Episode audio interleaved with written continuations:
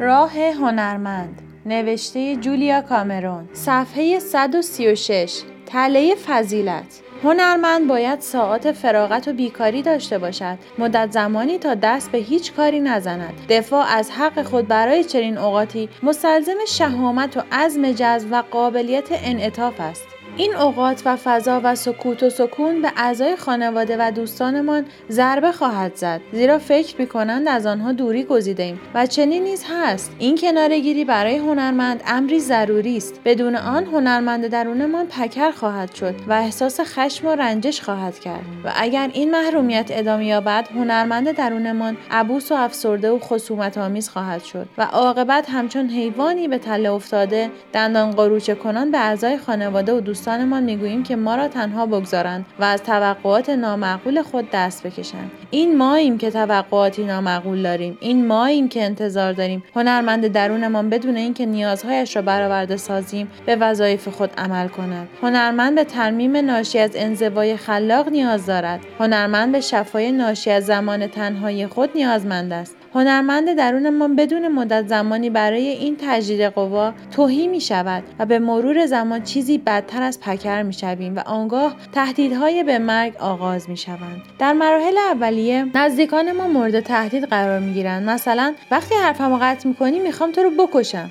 وای بر همسری که این تذکر را درک نکند. وای بر کودک بیچاره که نمی‌گذارد آرام و تنها باشید. مثلا تو واقعا من عصبی می‌کنی. به مرور زمان اگر این هشدارها نادیده گرفته شوند و در همان اوضاع و شرایط فرزن ازدواج یا کار یا دوستی هایی که نیازمند تهدیدها و هشدارهاست باقی بمانیم خودکشی جای دیگر کشی را می‌گیرد و شخص به جای گفتن اینکه می‌خواهم تو را بکشم می‌گوید می‌خواهم خودم را بکشم. فایدهش چیست؟ جای احساس شادی و خورسندی را می‌گیرد. شاید به اعمالی که موجب تنازع بقا می شود ادامه دهیم. شاید حتی تولیدات خلاق داشته باشیم. اما از دل ما خون می چکد و همچون خوناشامی به جان روحمان افتاده ایم خلاصه در چرخه تولید فاضلانه گرفتار آمده ایم به تعبیری در تله فضیلت گیر کرده ایم. گرفتار ماندن و عدم مراقبت از حس هویت خیش های قدرتمندی دارد. برای بسیاری از افراد خلاق این باور که باید انسانهای نیکو سالی باشند یا این نگرانی که اگر جسارت به خرج دهند و به آنچه که واقعا می‌خواهند بپردازند برای دوستان و اعضای خانواده و همسرشان چه پیش میآید دلیل محکمی می شود تا دست عمل نزنند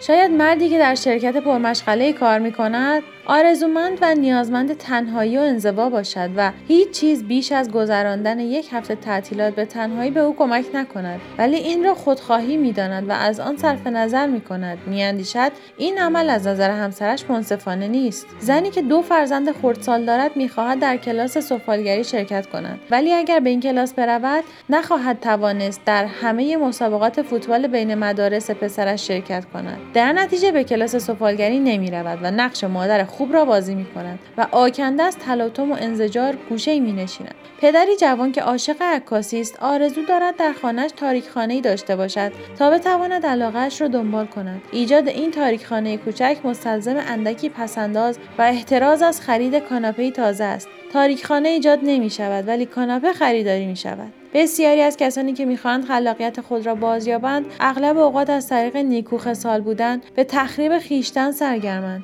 و برای چنین فضیلت نادرستی باید بهای گذافی بپردازند. بسیاری از ما به محرومیت جامعه فضیلت پوشانده و رنج بی اشتهایی هنری دیرینه ای را همچون صلیب یک شهید با آغوش کشیده ایم و از آن برای خوراک رساندن به حس معنویتی کاذب سود می جوییم که اساس آن نیکو خصال بودن اگرچه به مفهوم برتر بودن است. این گونه معنویت صفیحانه و اقواگر را تله فضیلت می‌خوانم. معنویت اغلب به صورت راهی برای انزوایی آری از مهر ورود سوء استفاده قرار گرفته است. به صورت جایگاهی تا خود را ورای فطرت بشر خیش بپنداریم. این تفوق معنوی به راستی که شکل دیگری از نفی و انکار است. این فضیلت می‌تواند برای هنرمند مهلک باشد. اتش برای حرمت و پختگی و بلوغ می‌تواند حماقت آور و حتی هلاک کننده گردد. میکوشیم نیکو خصال و دلپذیر و مددکار و آری از خودخواهی باشیم. می‌خواهیم سخاوتمند و خادم و اهل دنیا باشیم. اما آنچه واقعا می‌خواهیم این است که دست از سرمان بردارند. وقتی نتوانیم دیگران را واداریم که تنهایمان بگذارند سرانجام خودمان خیشتن را ترک می‌کنیم. شاید از نظر دیگران حضور داشته باشیم. شاید به شیوه عمل کنیم که گویی آنجاییم. اما خود راستین ما زیر خاک رفته است. آنچه به جا مانده پوسته خود کامل ماست. و به جا مانده چون گیر کرده است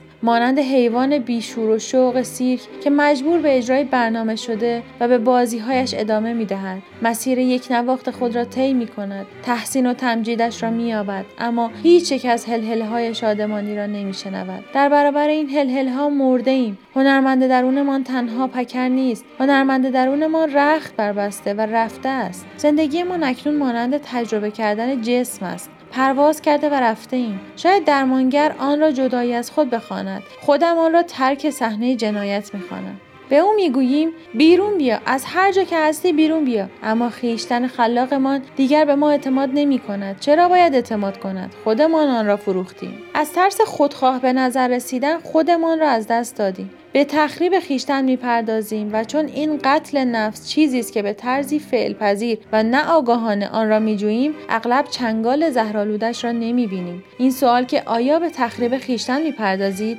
چنان مکرر پرسیده شده که دیگر به دقت آن را نمیشنویم. مفهومش این است که آیا به تخریب زمیر خیشتن سرگرمید؟ و این سوال در واقع می‌پرسد که آیا سرگرم تخریب طبیعت راستین خود هستید؟ بسیاری از کسانی که به تله فضیلت افتادند از دیدگاه معمول به نظر نمی رسد که به تخریب خیشتن سرگرم باشند. در نقش همسران و پدران و مادران و آموزگاران و مربیان بسیار خوب یا در هر مقام دیگر خیشتن کاذبی ساختند که از دیدگاه جهان نیکو خصال می نماید و با تاییدات جهانیان مواجه می شود این خیشتن کاذب همواره صبور است و همواره مشتاق تا با احتراز از نیازهای خیش نیازها یا توقعات دیگری را برآورد. مثلا واقعا چه مرد خوبی. با اینکه فرد بیلیت کنسرت داشت از اون صرف نظر کرد تا جمعه شب در اسباب کشی کمکم کنه. فضیلت نادرست افراد خلاق به تله افتاده خیشتن راستین را نابود کردند. آن خیشتنی را که در کودکی چندان تاییدی نستانده است. آن خیشتنی که مکررا شنیده است خودخواه نباش.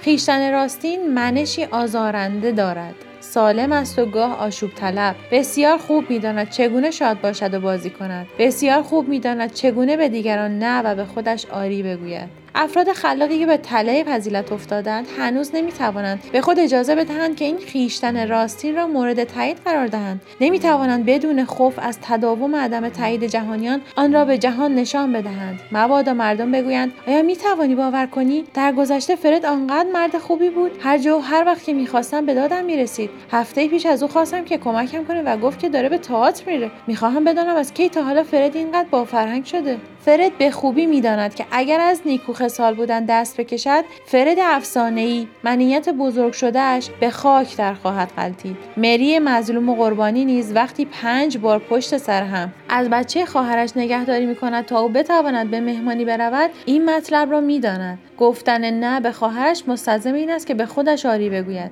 و این مسئولیتی است که مری از پس آن بر نمیآید. شب جمعه آزاد باشد پس با خودش چه کند؟ سوال خوبی است و یکی از بسیار که فرد و مری فضیلت خود را به کار می‌گیرند تا آن را نادیده بینگارند آیا به تخریب خیشتن سرگرمید؟ سوالی است که شخص به ظاهر فاضل بل اجبار باید با یک نه پرتنین به آن پاسخ گوید. آنگاه این فاضلان برای اثبات اینکه تا چند اندازه مسئولند فهرستی جعل می کنند اما مسئول در قبال چه کسی؟ سوال این است که آیا به تخریب خیشتن سرگرمید؟ سوالی نیست که آیا چنین به نظر می رسد که در حال تخریب خیشتن هستید و قطعا سوالی نیست که آیا با دیگران خوب رفتار می کنید به عقاید مردم درباره تخریب خیشتن گوش می سپاریم بی آنکه هیچگاه به این نکته بنگریم که آیا خیشتن آنها و خیشتن ما نیازهای مشابهی دارد؟ گیر افتاده در تله فضیلت این سوال را از خود نمی‌پرسیم که نیازهای خودم چیستند. اگر چندان خودخواهانه نبود چه می‌کردم؟ آیا به تخریب خیشتن سرگرمید؟ پاسخ به این سوال بسیار دشوار است. برای شروع لازم است که چیزی درباره خیشتن راستین خود بدانیم و این همان خیشتنی است که به طور منظم نابودش کرده ایم.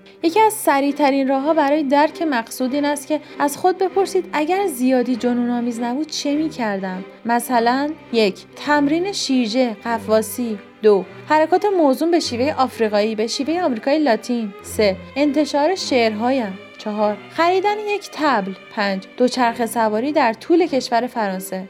اگر فهرستتان بسیار هیجان انگیز و حتی جنون آمیز می نماید در مسیر درست قرار دارید. این نظرات جنون آمیز عملا ندایی است که از جانب خیشتن راستین ما می آید اگر چندان خودخواهانه نبود چه می کردم یک نام نویسی در کلاس قواسی دو نام نویسی در کلاس حرکات موزون. سه تماس با ناشر. چهار خریدن یک تبل دست دوم. پنج خریدن بلیت فرانسه. با جستجوی خالق درون و پیشوازی از موهبت خلاقیت خودمان می آموزیم که در همین جهان معنوی باشیم با این ایمان که خدا نیکوست پس خودمان نیز نیکوییم و آفرینش نیز نیکوست و به این شیوه از تله فضیلت برحذر میمانیم